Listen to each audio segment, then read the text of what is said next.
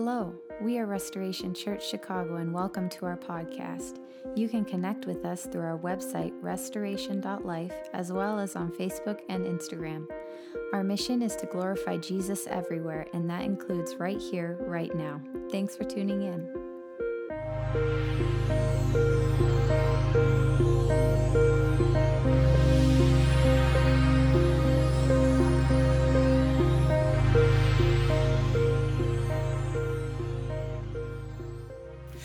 So with that, we are going to try to finish our series on the Holy Spirit this morning. Uh, if you were not here for the last two weeks uh, and you want to catch up, I want to encourage you guys to check out. We do have a podcast. Uh, you can search that under Restoration Church Chicago, or you can also go on our website. If you go, do go on our website, just know that it will take a, a few seconds for it to upload for you to listen. Uh, just a very brief review on the last two weeks. Uh, the first week, we looked at the various scriptures in Um, in various verses in the Bible on the Holy Spirit and um, talking about Holy Spirit as someone who is alive and active uh, back then in the beginning of time, alive and active right now, and alive and active throughout eternity.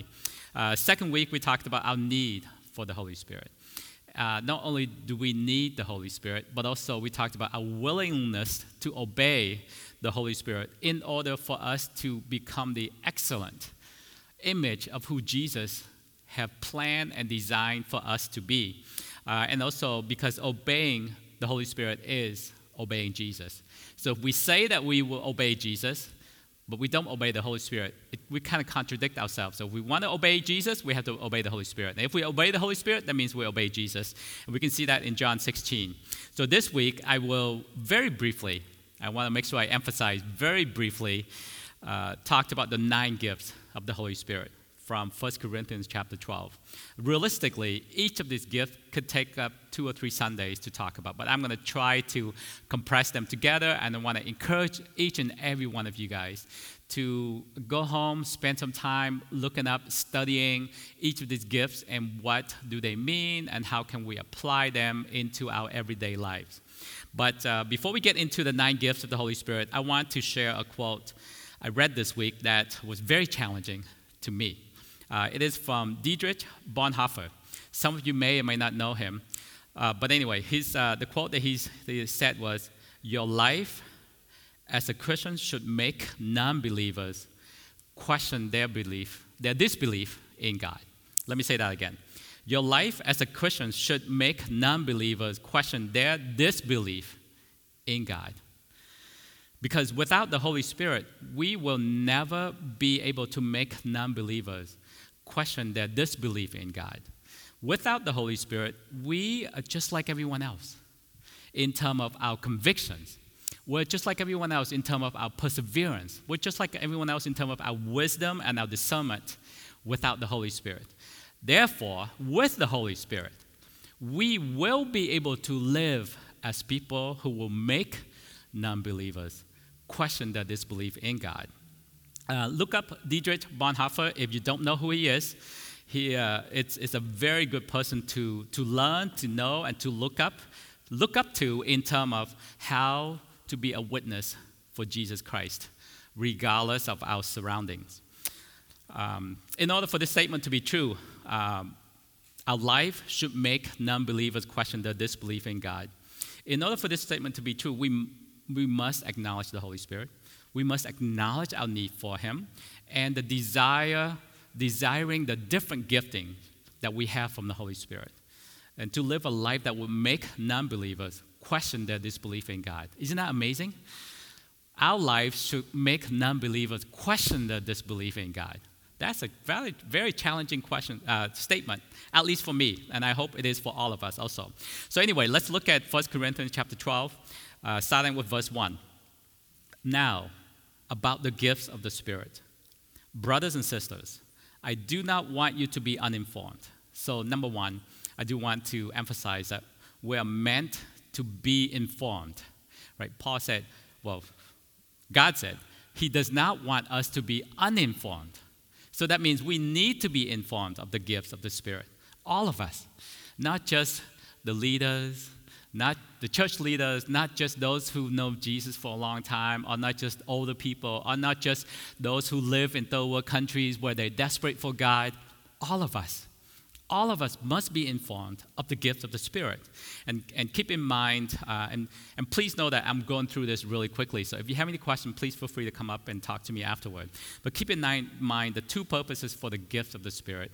Number one is to strengthen and mature the church for its mission to reach the ends of the earth with the gospel of Jesus Christ, to strengthen and to mature the church.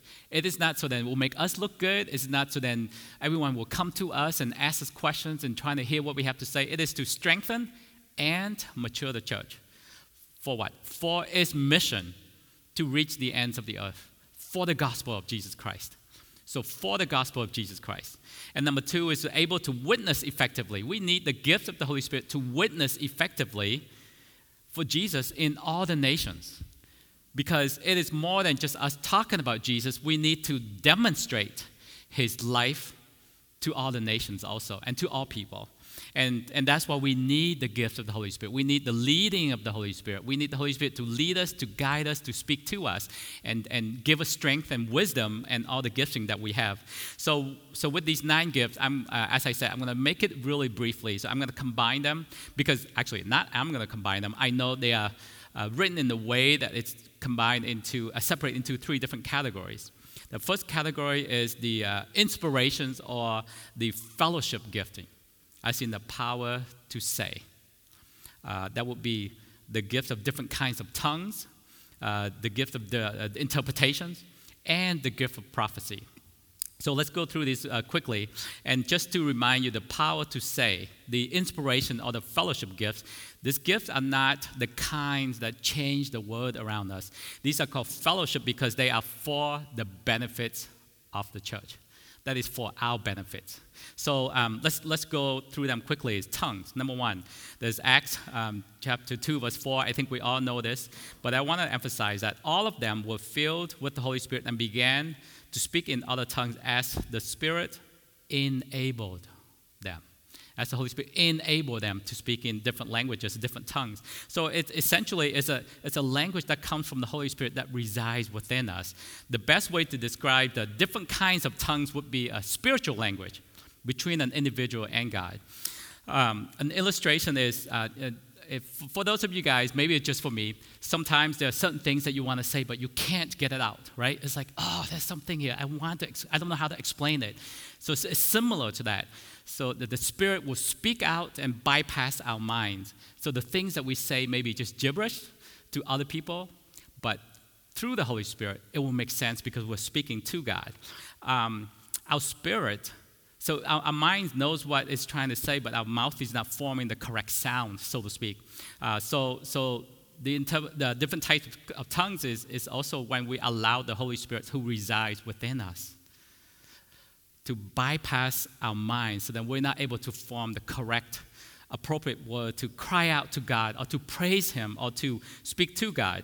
So this is, if I can use explain this in a way, uh, in a way is it's easier for, I think it's easier for bilingual people to understand because Vietnamese is my first language.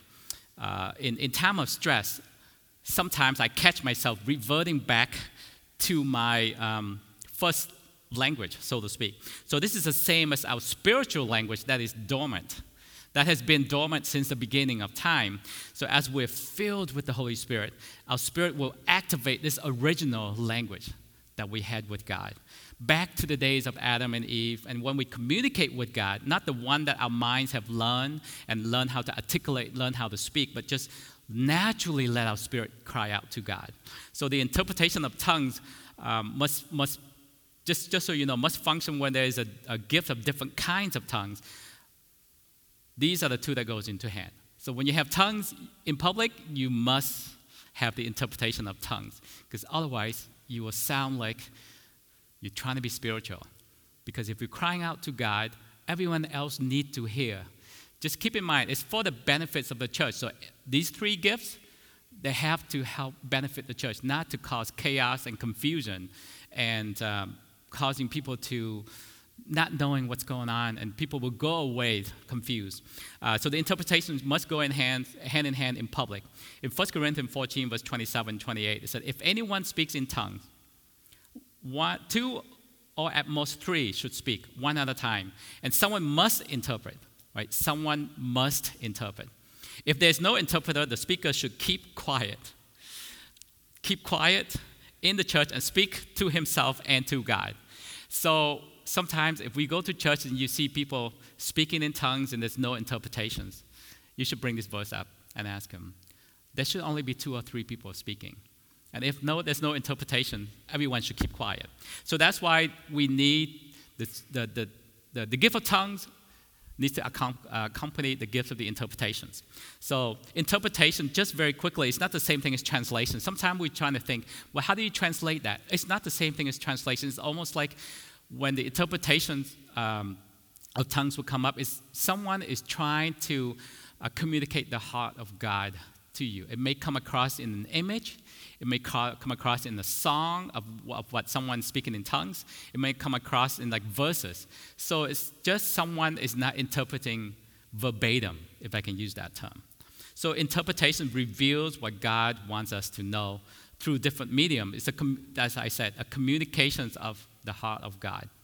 So whenever there is an operating in the gift of the spiritual dialect, if I can use that instead of tongues, because I know tongues does have a negative connotation to it, with it shouldn't. But when there's a spiritual dialect within the church, there must also be interpretation of the spiritual dialect. Uh, so the next, the third one on this, um, the power to say, or the fellowship gift, is to help the benefit of the church is the prophecy. The ability given by the Spirit to speak word from God. Very important, it is referred to twenty-two times, just from First Corinthians eleven through First Corinthians chapter fourteen. So eleven, twelve, thirteen, fourteen. In four chapters, it was referred to twenty-two times. And, and just as importantly, in this context, when the gift of the Spirit, it is not, not foretelling the future. God specifically limit this gift to three beautiful exercises: edifications, exhortations, and comfort. That's it. First Corinthians fourteen verse three said, but the one who prophesies speaks to people for their strengthening, encouraging, and comfort. That's it. This gift is not the same as a person who holds the office of the prophet, which is something completely different. Uh, it's, as in Ephesians chapter four, verse uh, eight through twelve, right? We see the five, the office of the apostle, prophet, teachers, pastor, and evangelist. That's different than this gift of the Spirit as the gift of the prophecy. The gift of prophecy in the New Testament is not the same as the Old Testament prophets who see glimpses of the future. And we'll get to this because that's the gift of wisdom. We'll get to that in a, in a few minutes. So the gift of prophecy in this particular section is not for guidance. It is not for preaching.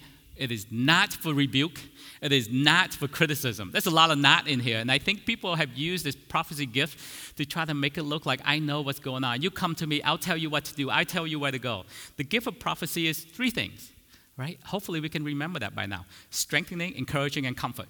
That's it. That's what the gift of prophecy is for. And uh, as I said earlier, this imp- inspiration gifts, these three gifts are meant for the benefit of the church. So if you use the gift of prophecy to rebuke someone, that's not uplifting. That's not strengthening. That's not comforting. So keep that in mind. So with the impact of covid nineteen, which I'm sure we all are sick of talking about it, we must make sure the gift of prophecy, comfort, edifying, and exhortation flows abundantly within the church. This is so when the people who come to church feeling down and depressed and lost, or the suffering or broken down because of loneliness, they will be lifted up through the supernatural gifting that can only come from God. It's not because we're optimistic people. It's not because we're people who are always loving life. No, it's from a supernatural gifting from God. First Corinthians fourteen verse five said this, I would like every one of you to speak in tongues, but I would rather have you prophesy. So that's what I mean. I would rather have you strengthening, comfort, and encourage one another within the church. The one who prophesies is greater than the one who speaks in tongues, unless someone interprets, so that the church may be edified. So keep that in mind. The gift of prophecy from the Spirit, strengthening, comforting, and encouraging. Uh, the gift of prophecy should be evident in when we pray, in our uh, individual prayer time, in co- corporate prayer time, in every church gathering, in, in one, when the time when we talk to one another. So the gift of prophecy was given, again, to strengthen and to build up the church. And it is available for all of us. All of us, not just a few. Right? I, I think it's, we can always encourage someone, right? Whether it is from God or not, practice it. Practice, that's how we practice the gift of prophecy. Practice encouraging people. Practice speaking life into people. Practice like comforting people. Practice encouraging people. That's the gift of prophecy. And that's something that we all can do and should do. Because First Corinthians fourteen verse one, which I think we all know this, is, "Far the way of love and eagerly desires the gift of the Spirit, especially prophecy." So especially strengthening, encouraging, and comfort people. So let's uh, eagerly desire this gift and exercise the gift of prophecy among ourselves. All right, so let's go to the next category. I just realized that the time is running away from me. Um, the gifts of power, the next group, if I can say this, is a power to do something. That's, these are the next three gifts right here. Faith, healing, and miracles. So some people um, refer, to, I, I refer to this as the gift of uh, the power gift. Like you got power, right? You got power to do something, to make something different. Not you, but God does. So um, faith. Let's talk about faith first. The gift of faith is like a special faith. A special faith that supernaturally achieves what is impossible through human instruments. It's not the same thing as normal faith or saving faith. The gift of faith is assurance by the Holy Spirit that what we pray for will take place. Like if you pray for healing, right? If you pray for breakthrough, the gift of the Spirit in terms of faith will make it happen. So essentially it is a function of God in us and through us, but with no human strength involved in our part. You see, we just pray or we ask and we have faith that God will make it happen. And in this gift, there are a lot of times when we pray for things and things don't happen. So I just want to say that, because just because we pray for it doesn't mean it will happen. But when it comes to the gift of faith, when we pray for it, God will make it happen. In this gift, God does something supernatural on our behalf. Like an example is like in the New Testament, the faith of the centurion in Matthew chapter eight. I think we all know this, right?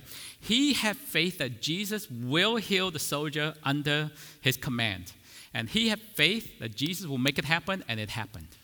That's an example. Um, an example, I think uh, I may have talked about this with someone a few days ago, is in Acts chapter three. It's Peter and John walking up to the city temple, uh, uh, city gate beautiful. And, and Peter said this to the lame man, "Silver or gold I do not have, but what I do have I give to you. In the name of Jesus Christ of Nazareth, walk." So that was a gift of faith in action. Is what Peter doesn't have anything, right? He didn't. He had no money, no strength, no medical knowledge, no educational knowledge. He was just a fisherman. But he had the gift of faith. He had faith in Jesus Christ of Nazareth. And that's why that lame man was able to walk again. Uh, so the next one in, in this, uh, the power to do, is the gift of healing. Is healing the sick, spiritually, physically, resurrection also, bringing back from the dead. So this gift of healing is the only gift that operates in, in plural form, if I can use that term. As in, uh, as I said, healing spiritually, those who are demon-possessed, healing those with uh, different physical illnesses, whether it's paralyzed, seizure, blindness, um, um, sight, and even, as I said, resurrection, as in bring back the dead to life. So we won't spend much time on this gift, as there have been so many examples for healing in scriptures. We can almost find an act of healing in each chapter of Acts, in the book of Acts, and the four Gospels. I do want to stress one thing as believers of Jesus Christ. Let's not be skeptic, if I can say that. Let's not be skeptic, and let us believe what is written in scriptures, which is God wants to bring healing, all types of healing, to all people. And he wants to do that through us, to the people who believe in him. So even though some of the things that you read in scriptures where someone was just paralyzed and suddenly just stood up, just like we said in Acts chapter three, pick up the mat and just walked, let's believe in that, even though we have never seen it. Let's believe in that, because if we believe in Jesus, that means we must believe in the miracles, believe in the gift, believe that God can do the impossible. Um, so that was healing on out, and that which will lead to the gift of miracles, is the meaning that the laws of nature have been altered or suspended, like things that cannot be explained or replicate. It means a, a supernatural intervention by God in the ordinary course of nature.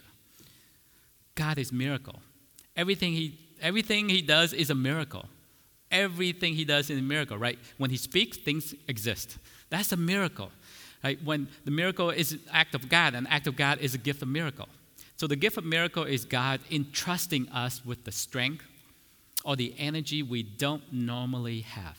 It is the power of the Spirit of God surging through us, like right through our hands, through our feet, through our minds, and causing us to do something that is not natural or normal to our behavior. Uh, with with the gift of miracles, the law of, as I said, of law of nature just suddenly doesn't apply anymore. The law of physics doesn't apply anymore. Uh, what is abnormal to our natural reasoning becomes effective around us. You know, there's so many examples throughout um, the Bible. I would just pull out just a couple here for us. Like, for example, in Numbers chapter twenty-two, a donkey spoke to Balaam. Uh, in John chapter two, Jesus turned water into wine. I mean, that is a miracle, right? I'm sure some of us would love to see that more often, but that is a miracle, that God can turn water into wine. And, and Jesus fed thousands of people, five thousand, from just two loaves and five bread. Two loaves and wait, two loaves and five fishes in Matthew chapter fourteen. That is a miracle. That is an act of miracle in itself. So that's um, that's the next second category, and the last three gifts would fall into the category of the gift of revelation, the power to know. That's the gift of wisdom, knowledge, and discernment. Right. So we have the power to say. That is to benefit, to uplift the church, to encourage the church, to strengthen the church. And then we have the power to do, which is see miracles and healings and breakthrough. Now we get the gifts of revelations, the power to know. Power to know. Let's go through them quickly. Um, the gift of wisdom. Wisdom, as I said earlier, is like a glimpse of a future. The ability to know the mind of God. The thing, some, to know something that can't be known or can't be researched or looked up. Right? For in First Corinthians uh, thirteen, verse twelve, it said, "For now I we see only a reflection as in the mirror. Then we shall see face to face. Now I know in part, and I should know fully, even as I am fully known." So it's give us a glimpse of something that potentially could happen. That's a w- gift of wisdom. Folks, it's, there's so many examples in the Bible. Noah. Right? He kind of have an idea of what's going to happen, but he was obedient to God. Daniel, he right? He interpreted dreams. He was able to see into the future. We got David, Isaiah, we got Joel. You're talking about in chapter two, God pouring out his Spirit in all flesh. So he got a glimpse of the future. Uh, also Paul, in um, Acts chapter twenty-three, verse thirteen, he just knew that he had to go to Rome. Uh, the, the manifestation of this gift uh, through uh, many different forms, like through dreams, through night vi- dreams through Joseph, night vision by Daniel, you know, caught up in the Spirit, as John was explaining in the book of Revelations. Like uh, Paul was like in the third heaven, as in Second Corinthians twelve, or our own quiet time with God. In our own quiet time with God. Sometimes God will give us a glimpse of the things to do. God will give us a glimpse of who we are called to be. God will give us a glimpse of the things, hey, tomorrow, go do this, call someone, reach out to someone, pray for someone. Uh, so then the, the next revelation gift is the word of knowledge, the gift of knowledge. It should be more accurately be said as the word of God's knowledge, not man's knowledge, God's knowledge. So the, the, the gift of knowledge is a specific word of knowledge that can't be known in the natural, like a glimpse of the present. Right? So the wisdom is a glimpse of the future. The word of knowledge is a glimpse of the present. Like no, um, not man's knowledge or something that we cannot know or naturally see or can be seen or heard. An example is um, in, in First Kings uh, chapter nineteen, right? Elijah just know that there's seven thousand faithful have been remained that God has assigned for us. Like in Samuel, uh, in, um, uh, in in First Samuel chapter ten, right? Saul's hiding place. And then also in John chapter four, when Jesus spoke to the woman at the well, right? Jesus knew, yes, You are not married because you've been married many, many times. And, and Peter and Cornelius in, in Acts chapter ten. So they knew facts about each other that is not humanly possible, that no one told them except from, by, from God or by God. So that's that's a word of knowledge. And an example sometimes, and I would love, we love to see that operate more in, in a church setting, is, is sometimes, for example, if if um, using Liam as an example, right? This healthy young man, he shows up and suddenly during the worship time, he was had this like pain in his back.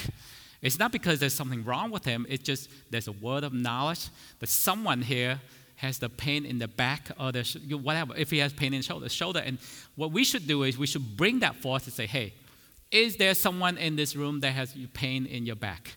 That's a word of knowledge. And then we can pray for that and trusting that will that person will be healed. So that's a very brief example of what it means to have a word of knowledge is suddenly you sense something, right? Sometimes some of us maybe uh, was just sitting at home, watching T V, or we're reading, or we're going for a walk, and suddenly you have this sense in your heart, or you feel something. That's what it means to have a little word of knowledge.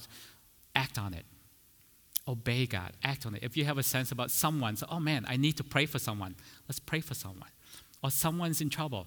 Let's call them. Reach out to them. Or if someone needs something, let's call them out. And what can we do to provide for them? So that's what it means to act out this gift of knowledge. All right, so let's move on to the last one, I think, on this list, is the gift of discernment. So discernment as not as in um, just kind of like know the difference between a table and a chair. The gift of discernment is a discernment of spirit. Discernment of a spirit that we're surrounded with. The ability to recognize the operations of, of evil spirits or godly spirit in people or the situation that we're in. For example, we talked about a glimpse of the future, right? A glimpse of the present. Now, this is a glimpse of the spirit or the motive behind a person. Uh, a glimpse of um, of someone is doing something well or someone is struggling. A glimpse of what is going on in the spirit of the person that we're with or surrounded.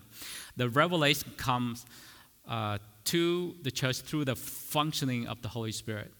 And it's not something that, that we have our five physical senses. It's not something that we can see. You know, when sometimes people tell you it's like that's a sixth sense, in a way similar, that's what it is. It's a gift of discernment to have a sixth sense to recognize. You know, someone is laughing and joking around, but you get a sense that there's something more going on. Maybe there's something wrong there. Or or someone seems like they're not really that happy or singing, but you get a sense that, oh man, that person's really, there's a lot of joy in that person. So that's what it means, like a sixth sense, a discernment of the spirit. Uh, it can, it will help us to produce security against uh, false doctrine, uh, against lies, or against recognize the things that are not real, things that are not what they appear to be, and we see what is behind the scene. So that's what the discernment is. An example would be in uh, Acts chapter eight, right? Um, I know we read this, because we can see this and we, we see what we're reading in Acts chapter eight. But this Acts, Acts chapter eight, Simon the sorcerer wanted the ability to lay hands on people to receive the Holy Spirit. He wanted that just for money because he was willing to pay money for that. If you read in Acts chapter eight, but Peter discerned, he discerned that Simon just wanted this for his selfish gain, right? That's an evil, not good act behind it, because he just wanted monetary gain from it. So Peter was able to rebuke him. So that's what a discernment of the spirit is like. You, you know what's behind. You know the intention behind someone. So these, um, this, this uh, one last thing about the acts of the uh, discernment is to allow us to confront or to take care of things that are not right. Right? If you see something that's happening, speak into it, speak against it, or speak for it. When someone's being dishonest, or someone is trying to do something that's not true, uh, we we talked a little bit about this um, at our Connect group. Is when we exercise the gift of discernment, we can apply that into our workplace. Right? We can apply that in terms of whether we talk with our colleagues, or our bosses, or our clients, or the people that we talk to, because we can see, oh, this person is being true. What they are saying is true, or this person is really trying to lead us down the wrong path or trying to lie to us to get us to do something that's not right. So this gift of discernment, we can all exercise on that. And we should always try to look into that and apply that in our everyday life, whether it's our communication, when we're communicating with our neighbors, our co-workers, our friends, or our families, or even, you know, sometimes we talk with our kids' friends and our teachers. We sometimes, for me, um, maybe I'm sharing a little bit too much sometimes, I can discern what the teachers are trying to teach our kids, and that gives me the ability to speak into or against the things that they're trying to speak to our kids. So that's, the, the gift of discernment is extremely important nowadays for all of us, because of the environment that we live in, and and and the well, anyway, I'm getting off off track. But they, so that's the gift of discernment. It's allow us to take care of or, or do the things that's right, recognize whether it's honest or in not, uh, not honest, things are true or not true. Um, it gives, as I said, the power to see, to see what others do not see. Right. So so those are the nine gifts from the Holy Spirit. I feel like I just ran right through that at two hundred miles per hour. But I just want us to recognize what those gifts are. I don't want us to not be uninformed, right? We are to be informed of the gifts of the Spirit, so we can desire for it, pray for it, exercise it, and recognize it when the Holy Spirit is is revealing those things to us, or the gift of the Spirit is happening to us, and we can be aware, tap into that, and follow the Holy Spirit and obey the Holy Spirit. And look for them and activate these gifts. That is our heart and our desire. And, and um, last week we talked about Jesus giving us the Holy Spirit so we can be the most excellent form of ourselves, right? Because we can either be average just like everyone else, or we can be excellent. And the only way they can be excellent is because of the Holy Spirit. So we know the Holy Spirit, recognize the Holy Spirit, recognize our need for the Holy Spirit. The most important thing is obey the Holy Spirit. It's not easy. If we're really being honest with ourselves, to obey the Holy Spirit is not easy, but recognize that these are the gifts that we have. These are the gifts that God has given to us through the Holy Spirit, so let's use them. We need these gifts. If I can end with uh, the two reasons why we need this gift is, number one, this verse always stick with me, and I want to know, and I would love to see this. It's from John fourteen, verse twelve, when Jesus said, "You will do greater things." We need the Holy Spirit in order to do greater things than what Jesus did. And Jesus did some pretty amazing things if you read through the four Gospels in the book of Acts. Jesus did some amazing things, but with the Holy Spirit, the advocate, we will do greater things. So that's why we must, must need the Holy Spirit. Because on our own, we will never be able to do, well, maybe for me, I will never be able to do average things, let alone greater. But with the Holy Spirit, we trust that Jesus said we will be, be able to do greater things, because he would never lie to you or to me. So trust in that. And that's why we need the Holy Spirit. And number two, the second thing is we need the gifts of the Holy Spirit. We need to know the Holy Spirit. We need to obey and follow the Holy Spirit. Number two is, I want to take us back to the statement that I shared with us earlier this morning, is to live a lifestyle that will bring glory to Jesus, and what Dietrich Bonhoeffer said, your life as a Christian should make non-believers question their disbelief in God. And the only way, the absolute only way that we can do that is we must let the Holy Spirit transform us, change us, lead us, and work through us, and exercise the gift of the Spirit that has been given to us. Otherwise, we'll just be like, we will be just like everyone else. Keep that in mind.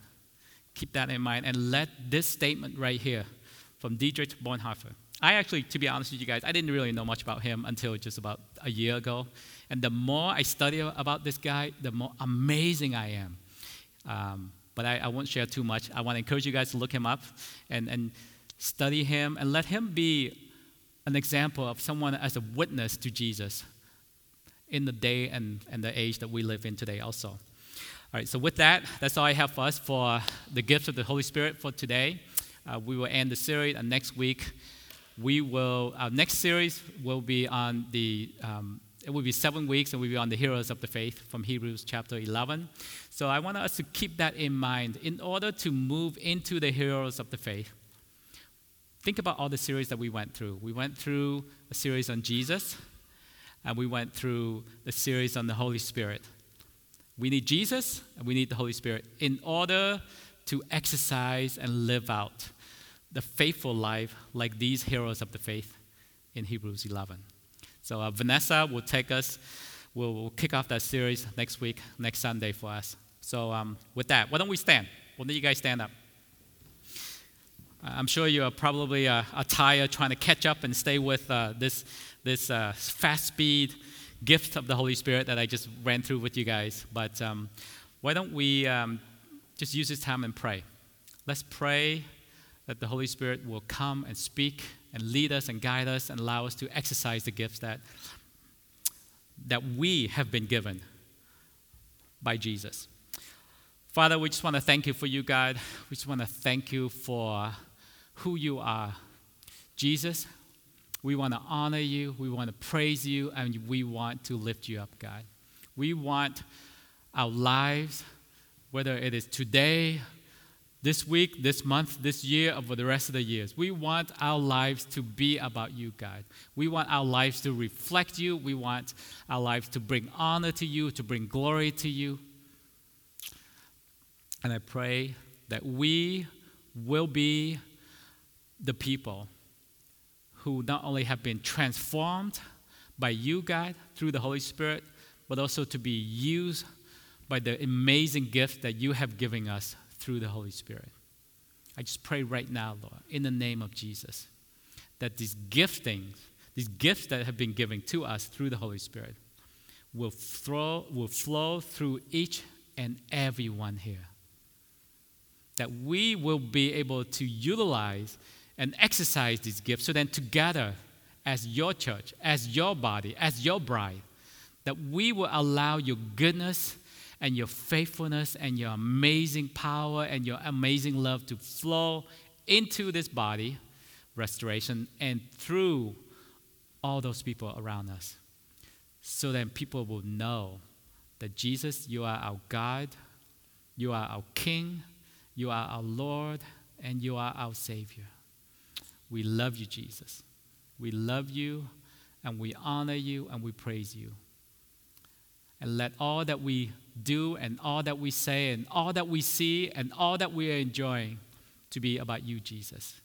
And let you reflect what we believe in. You reflect the person that we're following. You reflect the lives that we want to live. Thank you, Lord Jesus. And we pray to all these things in your mighty name, God. Amen. Amen. Thanks again for listening. We hope you were encouraged. Don't forget to connect with us through our website, restoration dot life, as well as on Facebook and Instagram.